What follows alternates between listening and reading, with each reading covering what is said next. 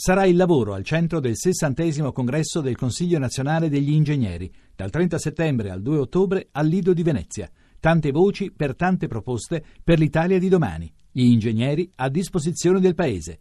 Tuttoingegnere.it Voci del mattino.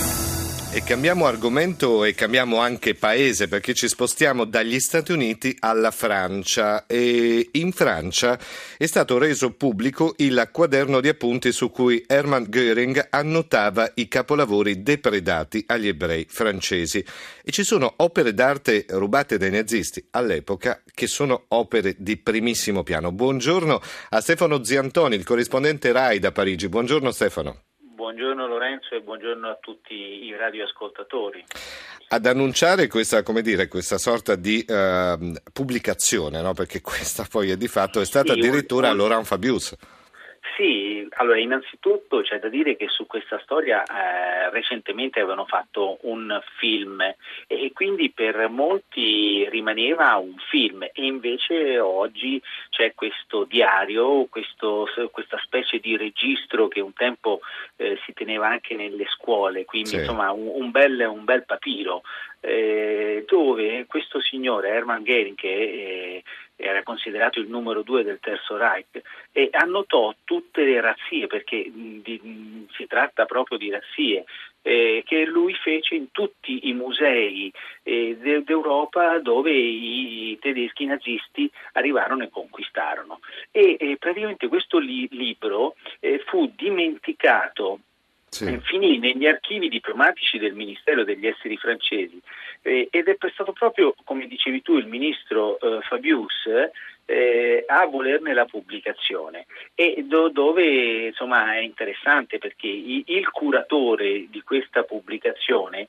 descrive ad esempio Gerin assetato di potere, di ricchezza, amante delle belle frequentazioni, eh, eh, aveva un'anima da militare, lo ha descritto, ma eh, la passione per l'arte, però dice non era un vero esperto di arte, ma un collezionista compulsivo. Eh già, e quindi eh ecco che lui mh, mm, non faceva più distinzione tutto quello che poteva portare via lo portava via. E, e in, questa, in, questo libricino sono annotati ben 1376 oggetti eh, che lui poi mh, era quasi maniacale perché li descriveva eh, precisamente con, eh, con, tanti dettagli.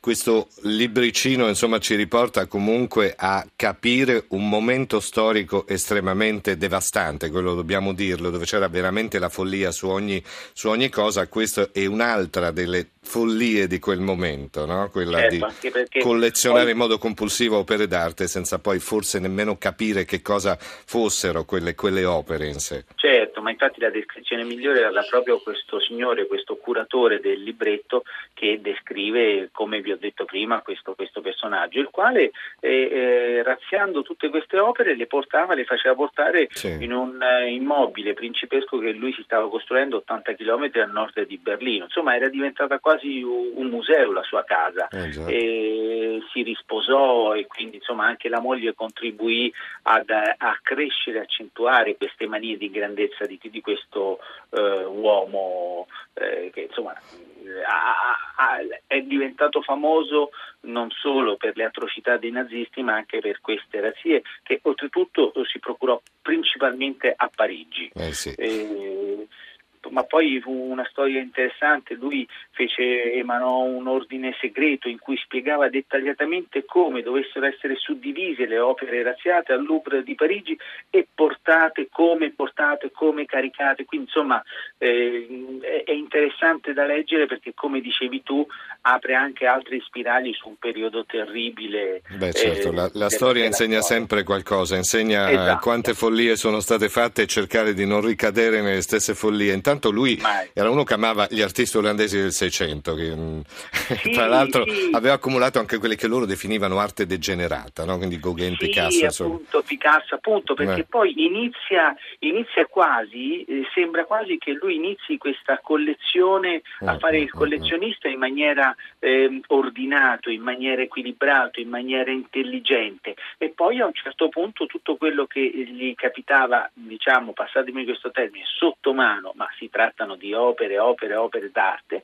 e praticamente lui mh, mm, impacchettava e portava via, portare, così, come fosse, come fosse, andare a fare la spesa, insomma. Eh, Stefano Ziantoni, corrispondente RAI da Parigi, grazie per essere stato con noi, Stefano, buon lavoro.